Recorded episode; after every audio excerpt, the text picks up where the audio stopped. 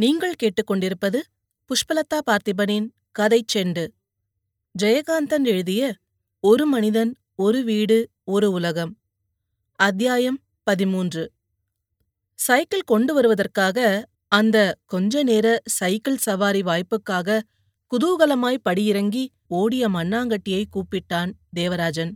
சற்று முன் ஹென்றி நான் இப்படியே ஒரு ரவுண்டு போய் இந்த ஊர கடத்தெருவ கோயில மனுஷாளுங்களை எல்லாம் பார்த்துட்டு வருவேன். என்று சொன்னதையும் அதற்கு உதவியாக தானும் கூட வருவதாக அவனிடம் கேட்டு இப்போது அவன் விருப்பத்துக்கு மாறாய் வேறு திசையில் இருக்கும் ஆற்றங்கரைக்கு மனித நடமாட்டம் இல்லாத இடத்திற்கு இயற்கை அழகுக்காக என்று தான் அழைத்து கொண்டு போக திட்டமிட்டு கடைத்தெரு பக்கம் கூட போக வழியில்லாமல் மண்ணாங்கட்டியை அனுப்பி சைக்கிள் கொண்டு வர சொன்ன தன் செய்கையையும் எண்ணினான் தேவராஜன். அதை மறுத்து தன் விருப்பத்தை வலியுறுத்தாமல் இருக்கிற ஹென்ரியை பார்த்து அவனிடம் அது பற்றி பேச நினைத்து அதற்குள் மண்ணாங்கட்டி போய்விடக்கூடாதே என்ற அவசரத்துடன் அவனை கூப்பிட்டு நிறுத்தினான் தேவராஜன். மண்ணாங்கட்டி மறுபடியும் மாடி அறை வாசல் அருகே வந்து நின்றான். நீ இதெல்லாம் எடுத்துக்கின்னு கீழே போய் உன் வேலையை பாரு. நாங்களே கடத்தரு பக்கமா போய் சைக்கிள் எடுத்துக்கிறோம் என்று பலகாரங்கள் கொண்டு வந்த பாத்திரங்களை காட்டினான் தேவராஜன். மண்ணாங்கட்டிக்கு கொஞ்சம் முகம் மாறிற்று. அதை ஹென்றி கவனித்தான். ஹென்றி அதை கவனித்ததால் தேவராஜனும் அதை புரிந்து கொண்டு கேட்டான் ஏண்டா சைக்கிள் விடுற சான்ஸ் ஒன்னு போயிட்டுதேன்னு நினைக்கிறியா? ஐயா அதெல்லாம் ஒண்ணு இல்லைங்க. என்று பெரிய மனுஷ தோரணையில் அந்த உணர்ச்சியை மறைத்தான் மண்ணாங்கட்டி. அந்த தோரணையிலேயே சற்று முன் அவனுக்கு ஏற்பட்ட அந்த சிறுபிள்ளைத்தனமான ஏமாற்றம் பொய்யாயிற்று. தேவராஜன் மண்ணாங்கட்டியை சமாதானப்படுத்துகிற மாதிரி அந்த மாதிரியான நோக்கம் ஏதும் இல்லாமலே சொன்னான். நாமளே போனா ஊரை பார்த்த மாதிரியும் இருக்கும். அப்படியே சைக்கிளும் எடுத்துக்கலாம். உனக்கு காசு தரேன். நீ சாயங்காலமா சைக்கிள் எடுத்துக்கின்னு ஒரு ரவுண்ட் அடிக்கலாம் என்று மண்ணாங்கட்டியை குஷுப்படுத்தினான். மண்ணாங்கட்டி பாத்திரங்களை எடுத்துக்கொண்டு கீழே போனான். ஹென்ரியும் தேவராஜனும் ஆற்றங்கரைக்கு போவதற்கு தயார் செய்து கொண்டார்கள்.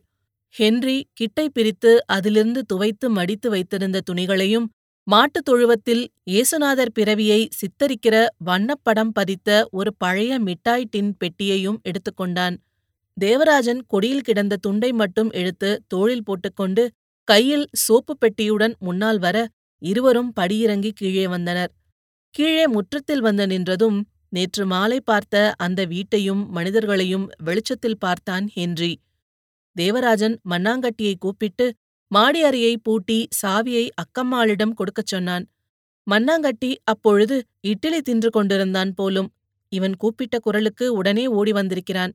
விரல் நுனிகளில் குழம்பு பசையும் வாய்க்குள் இட்லியும் இருந்ததால் அவன் சரி சரி என்று தலையை மட்டும் ஆட்டினான். அடுப்பங்கரை ஜன்னல் வழியாக தலை உயர்த்தி பார்த்த அக்கம்மாள் தேவராஜனையும் ஹென்ரியையும் பார்த்து தேவராஜனிடம் கேட்டாள் ஆத்துக்கா குளிக்க போறீங்க? புது தண்ணி எல்லாருக்கும் உடம்புக்கு ஒத்துக்குமா?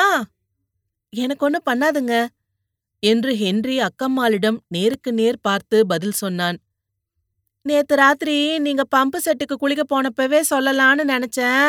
சுடுதண்ணி போடுறேன்னு என்றாள் அக்கம்மாள். நான் எப்பவுமே பச்சை தண்ணியில தான் குளிப்பேன். ஆனா ஆத்துல குளத்துல குளிச்சு பழக்கமில்ல என்றான் ஹென்றி. அப்புறம் எப்படி நீச்சல் மட்டும் அடிக்கிறீங்க? என்று தேவராஜன் கேட்டான். நானும் பப்பாவும் மாசத்துக்கு ஒரு தடவை ஸ்விம்மிங் போவோம். அது மாதிரி நிறைய போயிருக்கேன். நீங்க சொல்ற மாதிரி ஓடுற தண்ணியில விழுந்து நீஞ்சி குளிச்சதில்ல. அதனாலதான் சொன்னேன். அவங்களுக்கு எல்லாம் பழக்கம் இருக்காது. புது தண்ணி வெள்ளம் போகுதோ என்னமோ. ஜாக்கிரதையா போயிட்டு வாங்க.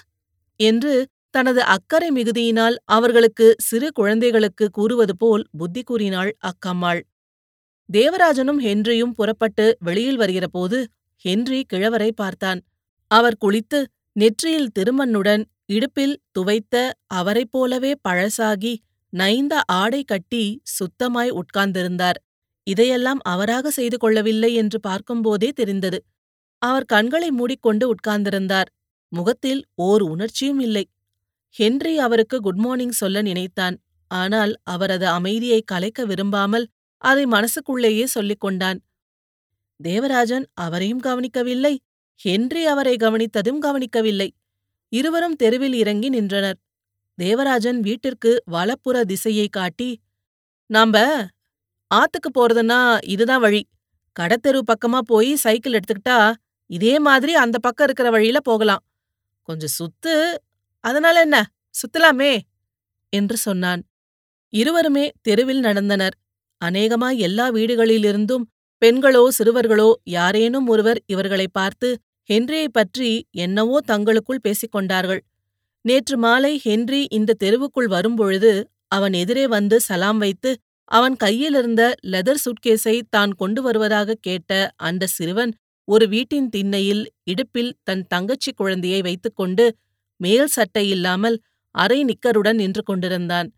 ஹென்ரியை பார்த்து வாயெல்லாம் பல் தெரிய குட் மார்னிங் சார் என்று ஓடி வந்தான். ஹென்றி இரண்டு கரங்களையும் கூப்பி அவனை வணங்கினான். அந்த நேரத்துக்குள்ளாக அந்த சிறுவன் இடுப்பு குழந்தையுடன் அவன் எதிரே வந்து நின்று இதுதான் சார் எங்க வீடு? எங்க வீட்டுக்கு வாங்க சார் என்று கெஞ்சினான். ரொம்ப தேங்க்ஸ். இன்னொரு சமயம் வரேன். உன் பேர் என்ன? என் பேர் ஹென்றி. என்று சொல்லிக்கொண்டே அவன் இடுப்பில் இருந்த குழந்தையை பார்த்து சிரித்து அந்த குழந்தையின் கன்னத்தை விரலால் ஸ்பரிசித்து பார்த்தான் ஹென்றி. அந்த குழந்தை திடீரென்று ஏனோ அழ ஆரம்பித்தது. குழந்தை அழுவுது. உள்ள தூக்கிட்டு போ. இவர் இங்க தானே இருக்க போறாரு? என்று சொல்லி தேவராஜன் அவனை அனுப்பும்போது என் பேரு குமார் சார் என்று போகிற அவசரத்தில் தன்னை அறிமுகப்படுத்திக் கொண்டு வீட்டுக்குப் போனான் அவன்.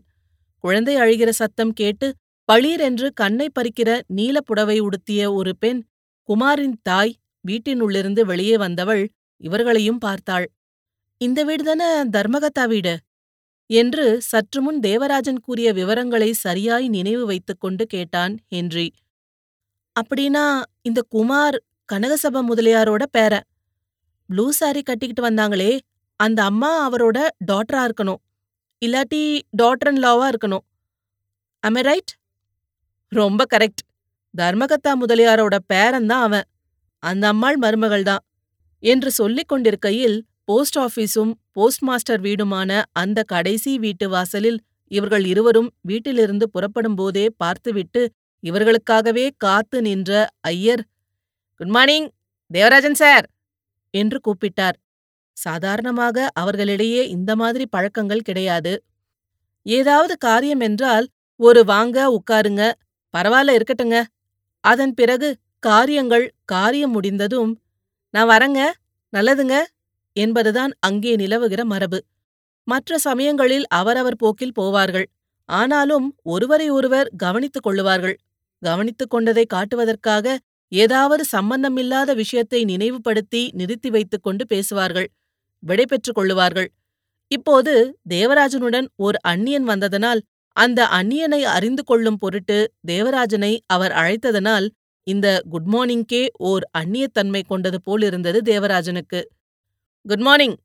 தேவராஜனும் அதை எதிரொலித்தான். போஸ்ட் ஆபீஸ் ஐயர் இவர்களை வரவேற்று வீட்டுத் திண்ணையில் அமர்த்திக் கொள்ள தயாரானவராய் இரண்டு பேரையும் வாங்க வாங்க! என்று அழைத்தார். தேவராஜன் கொஞ்சம் கராராக நடந்து கொண்டான்.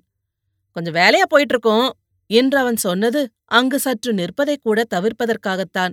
ஐயர் தம் வீட்டு பக்கத்தில் இருக்கிற அந்த குளத்திற்குத்தான் அவர்கள் குளிக்கப் போகிறார்கள் என்று நினைத்துக் கொண்டார். குளத்துல ஜலம் ஒன்னும் அவ்வளவு நன்னா இல்ல போல இருக்கே அவர் அப்படி நினைத்து கொண்டது தங்களை அவமதிப்பது போலிருந்தது தேவராஜனுக்கு. அந்த குளத்துல மனுஷன் குளிப்பானா? என்று கொஞ்சம் எரிச்சலாக சொன்னான். கையில் சோப்பு பெட்டியும் டவலுமாக இருக்கிறதை பார்த்ததும் இவர்கள் ஆற்றுக்குப் போகிறார்கள் என்ற நினைப்பே ஐயருக்கு தோன்றவில்லை. ஏனெனில் ஆறு இருக்கும் திசையே வேறு. தேவராஜனுக்கும் தாங்கள் ஆற்றுக்குப் போகிறோம் என்ற விஷயத்தை அவரிடம் சொல்ல பயமாக இருந்தது. இன்று லீவு நாளாகவும் இருக்கிறது. ஐயரிடம் ஒரு சைக்கிளும் இருக்கிறது. நானும் வருகிறேன் என்று அவரும் கூட புறப்படுவதையோ அல்லது தானாகவே இவர்களுக்கு முன்னால் அங்கே ஆற்றங்கரையில் அவர் போய் நிற்பதையோ அவனால் தடுக்க முடியாதல்லவா? தேவராஜனின் கூட இருக்கிற மனதோடு ஏதாவது பேசி என்னவாவது தெரிந்து கொள்ள வேண்டும் என்கிற ஆவலாதி ஐயரின் முகமெல்லாம் மொய்ப்பது தெரிந்தது. இது மாதிரி சமயங்களில்தான் தேவராஜன் இந்த ஊர் மனிதர்களையே வெறுக்கிறான். அவன் முகம் கடுக்கடுப்பாயிற்று. அறிமுகமில்லாமல் இவர்களின் சம்பாஷணையில் தான் கலந்து கொள்ளலாகாது என்ற நாகரிகத்தால் ஹென்றி ஒன்றும் பேசாமல் நின்றிருந்தான். பப்பாவோடு கூட எங்கேயாவது போகும்போது அவன் அப்படித்தான் நிற்பான். என் மகன் ஹென்றி என்று அவர் சொன்ன பிறகுதான் இவன் அவர்களை பார்த்து புன்முறுவல் செய்வான். பப்பாவோடு அப்படி போன அனுபவங்களுக்குப் பிறகு அப்படி ஓர் அனுபவம் இப்போது தேவராஜனோடு போகையில் அவனுக்கு ஏற்படுவது போலிருந்தது ஆனால் எந்த அறிமுகமும் ஏற்படுவதற்கு முன்னால் அதனை அவன் விரும்பியது கூட இல்லை. எனவே இப்போது தேவராஜனுக்குப் பின்னால் அவன் நின்றிருப்பது ஒரு காத்திருப்பல்ல. ஆனால் அவன் ஓர் அறிமுகத்துக்கு தயாராகவும் இருந்தான். அந்த பொறுப்பை தேவராஜனிடம் விட்டுவிட்டு எல்லாவற்றையும் போலவே இவர்கள் பேசுவதையும் அவன் வேடிக்கை பார்த்து கொண்டிருந்தான்.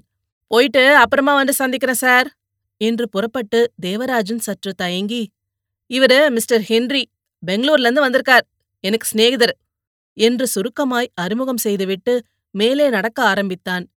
போஸ்ட் ஆபீஸ் ஐயர் தன்னை நடராஜன் என்று அறிமுகம் செய்து கொண்டார். இப்போது கொஞ்ச காலமாக அவர் தன் பெயரோடு ஐயரை சேர்த்துக் கொள்வதில்லை. அவனோடு கைகுலுக்க நினைத்தவர் ஹென்றி கரங்கூப்பி வணங்கியதை பார்த்ததுமே வணக்கம் செய்தார். அவசரமா போறீங்க போல இருக்கு அப்புறம் பார்க்கலாம். சந்தோஷம். அவர்கள் இருவரும் அந்த தெருவைக் கடந்து குளத்தங்கரை ஓரமாக நடந்து திரௌபதி அம்மன் கோயில் அருகே வந்தபோது லாரி நின்றிருந்தது.